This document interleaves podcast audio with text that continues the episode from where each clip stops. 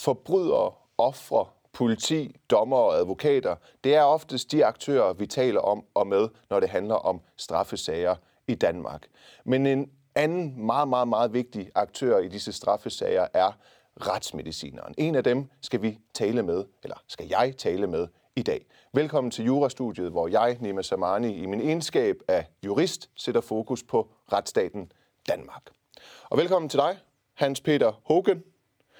Du er retsmediciner. Ja. Du er professor i retsmedicin ved Københavns Universitet. Ja. Du har arbejdet som retsmediciner i 32 år. Ja. Helt til at starte med, er det et taknemmeligt eller utaknemmeligt erhverv at være retsmediciner? Det er et fantastisk arbejde. Det er utrolig interessant, og det er givende for mig selv, Ja. og forhåbentligvis også for dem, jeg har med at gøre. Ja. Og det er jo ikke kun politi, altså det er også pårørende. Det er pressen, det er justitsministeriet, det er domstolene, øh, det er forskellige organisationer, og der er sundhedsvæsen. Altså, vi har en meget bred kontaktflade. Mm. Når jeg spørger dig, om det er taknemmeligt eller utaknemmeligt, ja. så er det jo selvfølgelig fordi, at øh, jeg, bare som jurist, slet ikke kan sætte mig ind i, hvordan det må være at skulle skære i øh, et lig. Øh, det kan også nogle gange måske bare være resterne af et lig, man skal skære i. Det ved jeg ikke, det må du jo fortælle mig om lidt hen ad vejen i dag. Så for mig at se, er det et job, som bussemændene i samfundet skal tage. Dermed ikke, at det ikke er godt lønnet, og det også kræver en ordentlig uddannelse. Man skal jo være øh, medicinuddannet. Men, ja. men, men jeg synes, det er, det er så, ja undskyld, jeg siger det, i mine øjne ulækkert. At det er utaknemmeligt. Ja, ja. Så du må lige fortælle mig, hvordan Jo. skal ens mindset fungere, for at man kan stå og kigge på, ja, for eksempel livet af en myrdet person, og så egentlig bare tage skalpellen frem og begynde at skære og lede efter spor og beviser indeni. Hvordan undgår man øh, ikke at nå derud, hvor man får kvalme?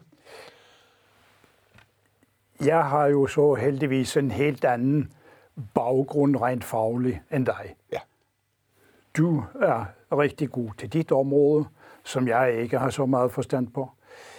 Jeg har haft en langsom tilvænning.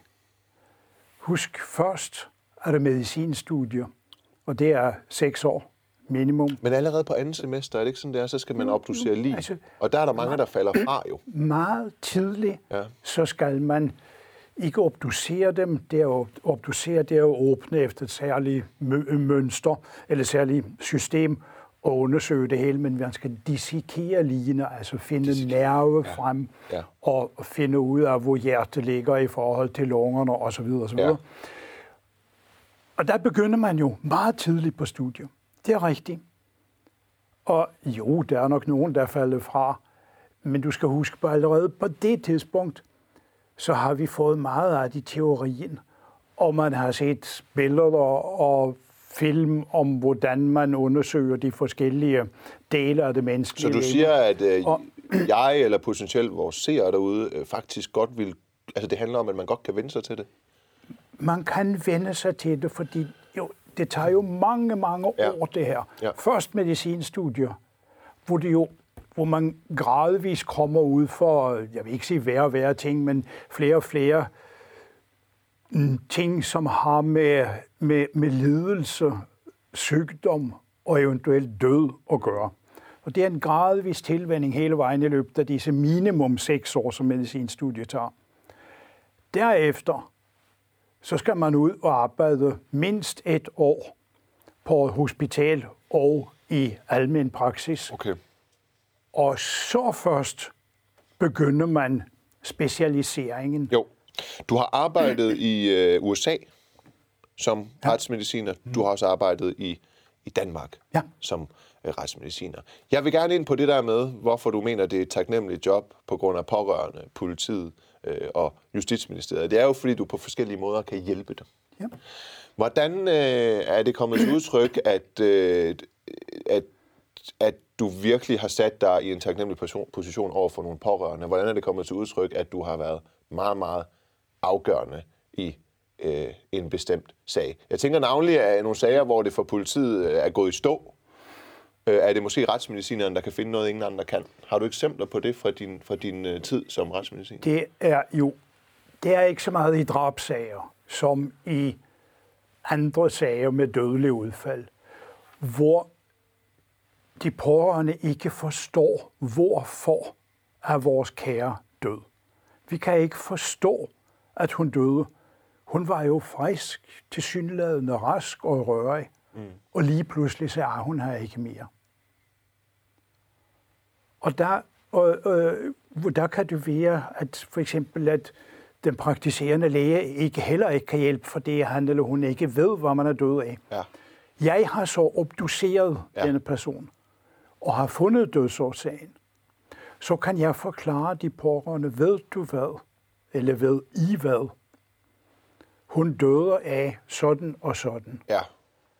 For eksempel, jeg vil sige, der var en blodprop i hjertet.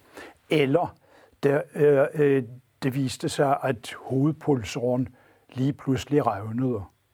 Altså som nogle plus. Eller jeg, der, kom, der var en hjerneblødning. Okay, så du hjælper måske med, Jeg at, hjælper og, dem med- og, og, at de finder noget mening.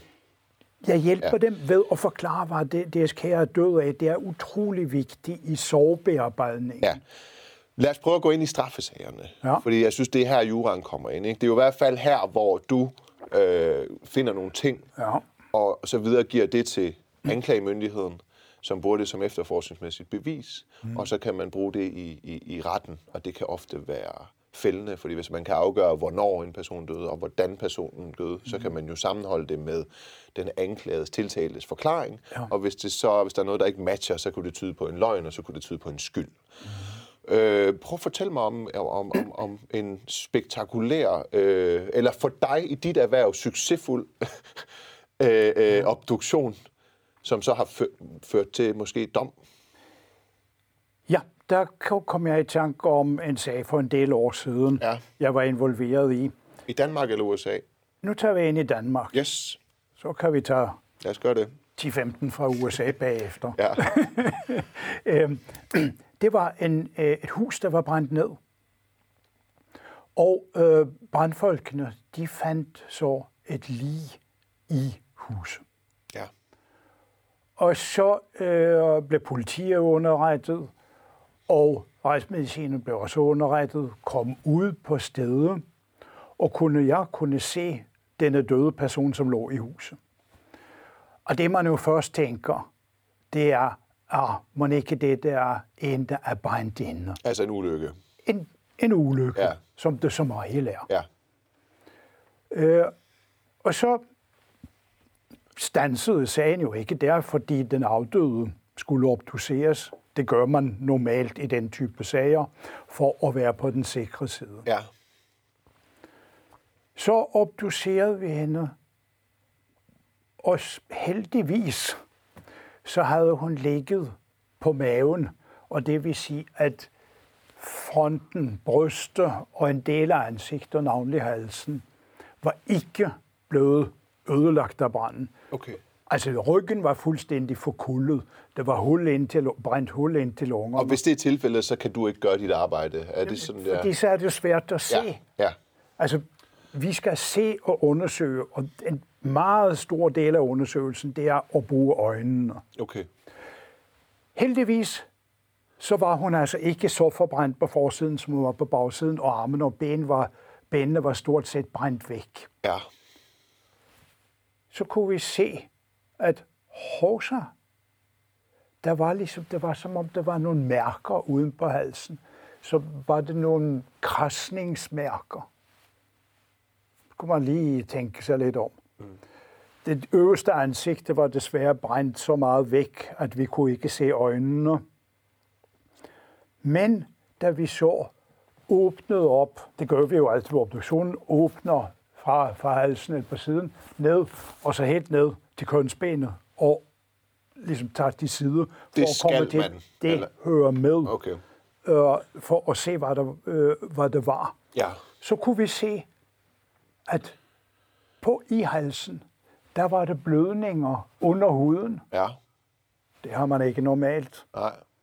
Så kunne vi også se, at der var brud af tungebenet. Og også et brud på skjoldbrusken.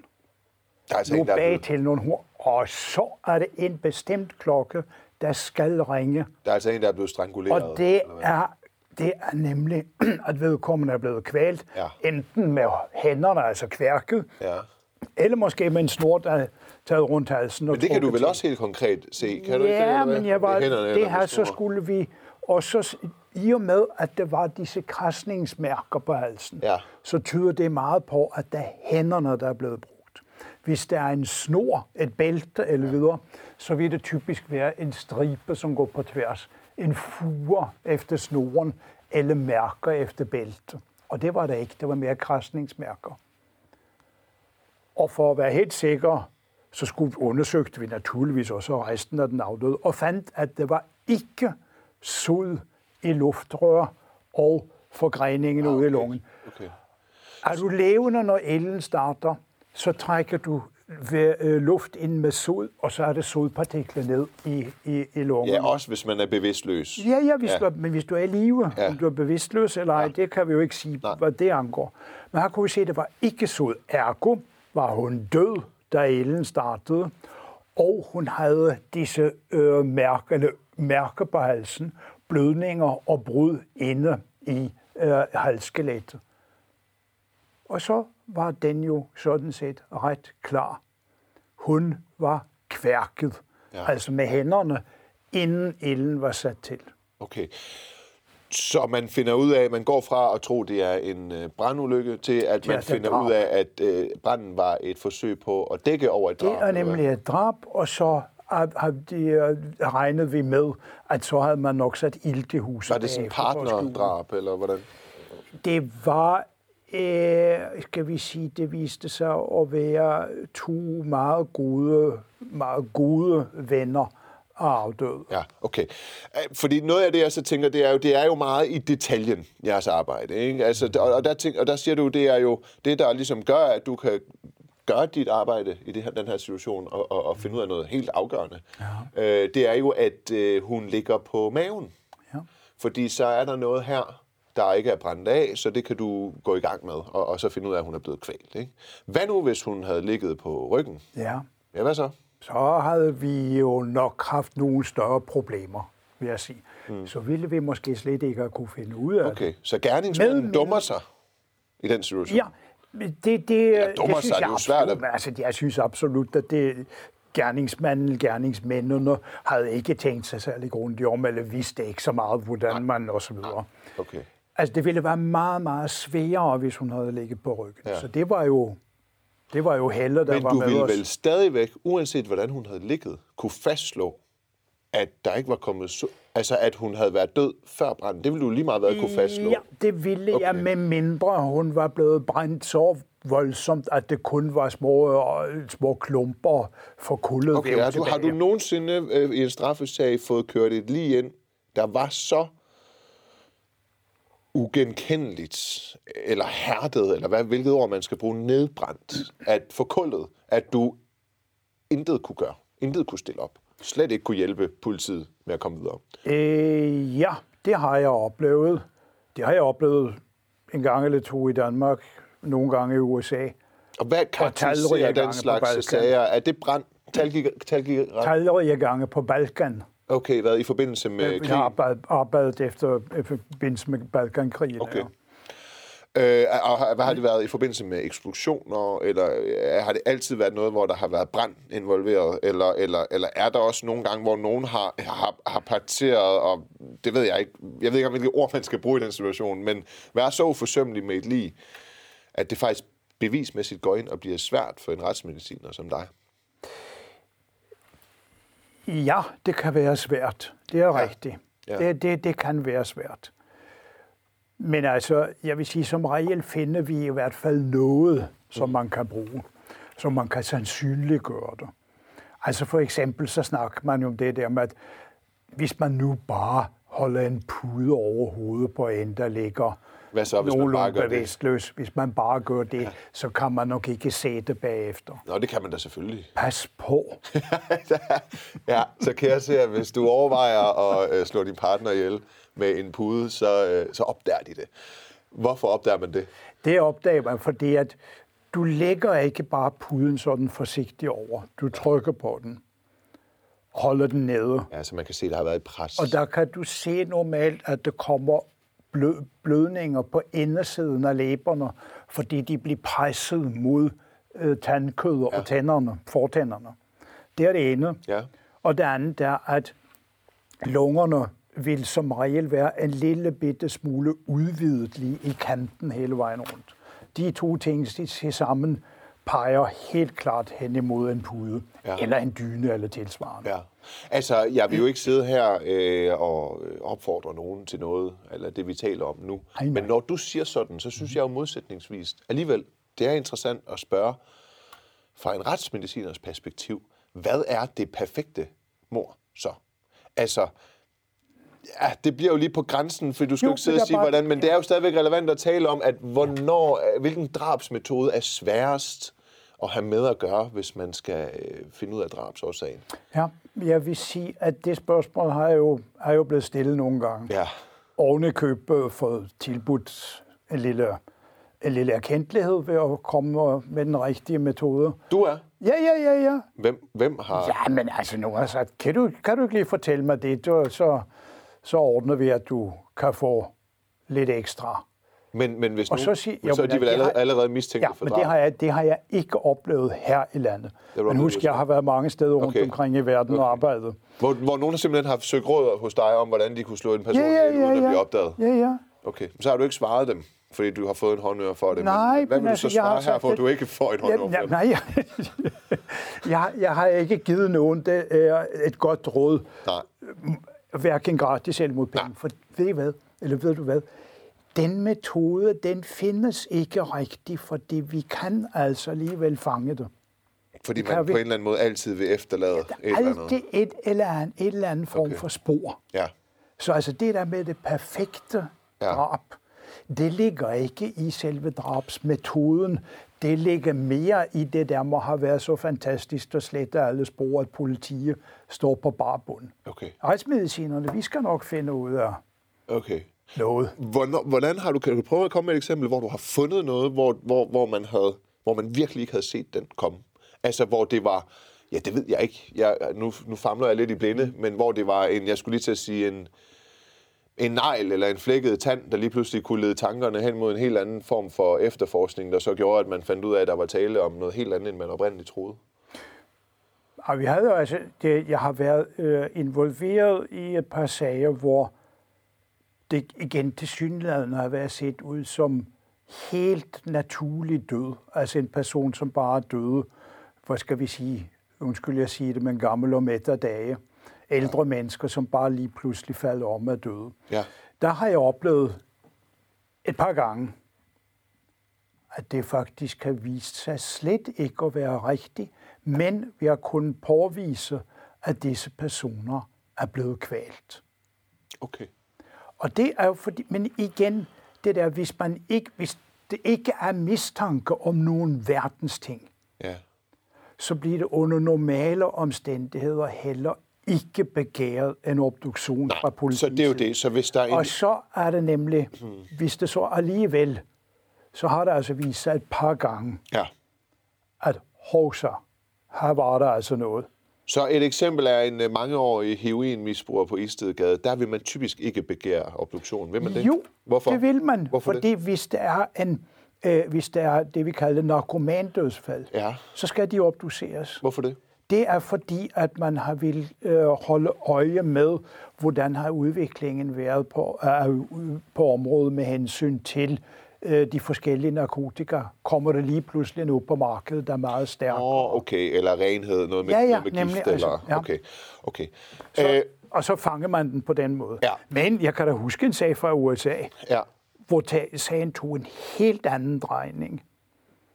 Det var en, der havde kørt ind i en betonsøjle i sin, i sin bil.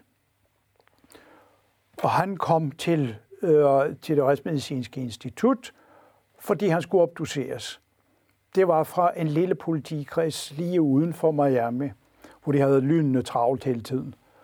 Og der sagde, man, øh, sagde de bare, at jamen, det er en trafikulykke, og vi, han skal obduceres. Ja så venter jeg lige, som det skal man altid gøre, vi undersøger, inden vi går i gang, undersøger vi lige uden tøj på foran og også på ryggen. To huller i ryggen. To huller i ryggen? To huller i ryggen. Hvor i ryggen? Det var sådan øh, nogenlunde under hvert skulderblad. Okay. Nogenlunde. Og hvad for en type hul? Altså, altså, det var, nej, det var sådan nogle huller på størrelse med min tommelfingernegl eller noget i den stil. Ja. Lidt mindre faktisk. Ja, Man, skal, man går ikke rundt med huller i ryggen. nej. Så, øh, så jeg sagde, ah, ah, den bil vil jeg se. Så kom politiet og hentede mig, og så kørte vi ud på et, et kæmpe område, hvor de havde knuste biler. Der fik jeg den at se. Og hvad fandt jeg så? Jeg fandt fire-fem skudhuller i karosseriet lige bag førersædet. Det var en pick-up, det her. Okay, tilbage og obducere ham.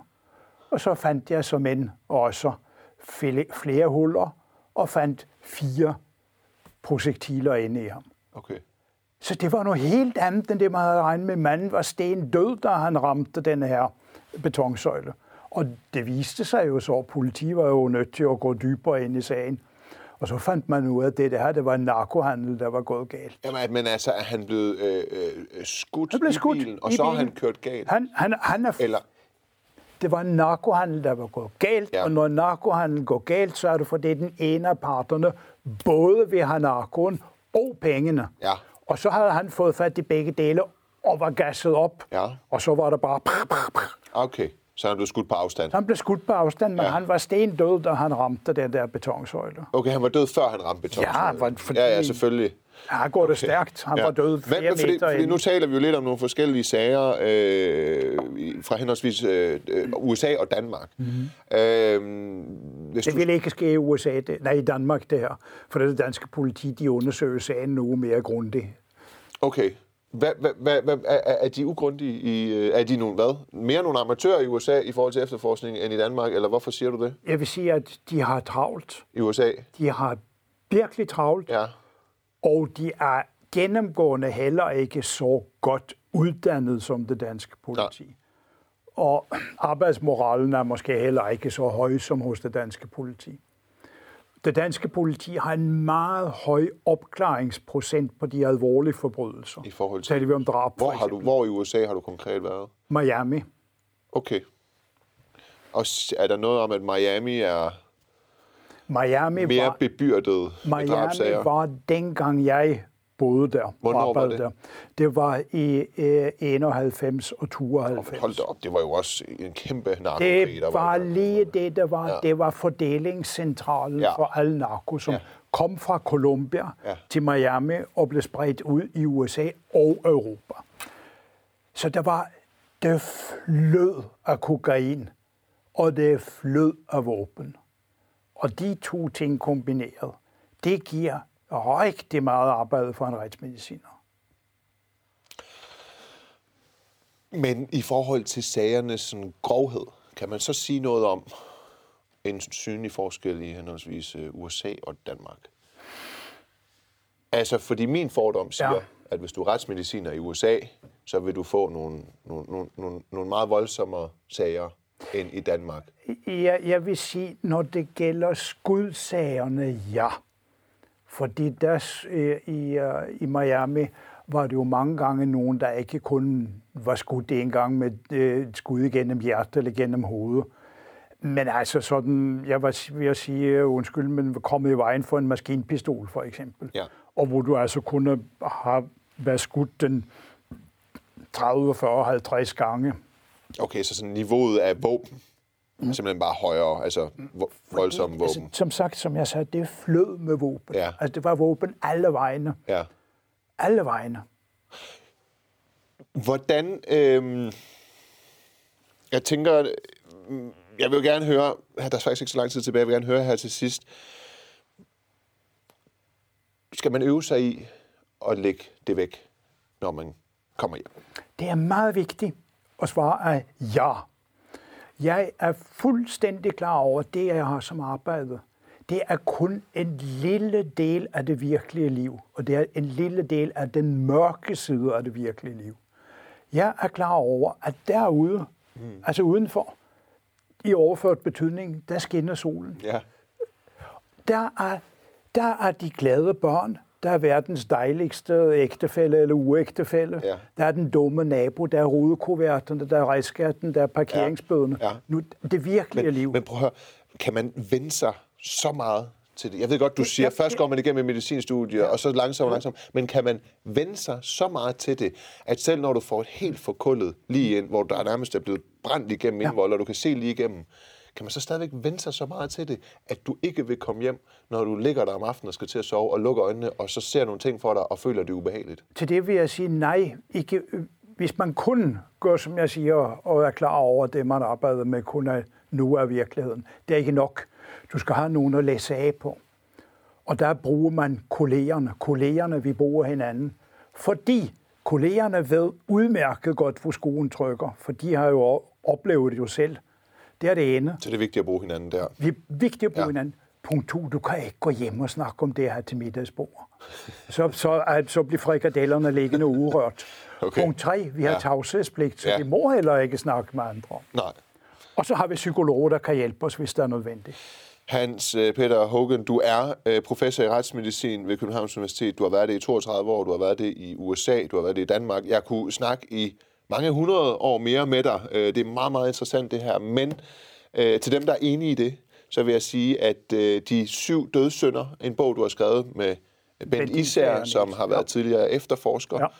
Øh, og så har du udgivet en bog, der hedder Udenfor skinner solen Andi. Det var det, du lige kom ind på her. Man Ja. skal minde sig om, at... Eller udenfor skinner solen. Det gør det, den. det gør den måske ikke i obduktionslokalet, men det gør den udenfor. Det er det. I overført og så, betydning, Og ja. så senest er du aktuel med bogen med døden på øh, arbejde. Så ja. Hvis man vil have lidt om det op, du ser lige til, til, til, til jule, under juletræet og til gløkken, så er det altså bare med at gå ind i ens lokale boghandler og finde den bog. Tusind tak, fordi du var med. Selv tak. Fornøjelse.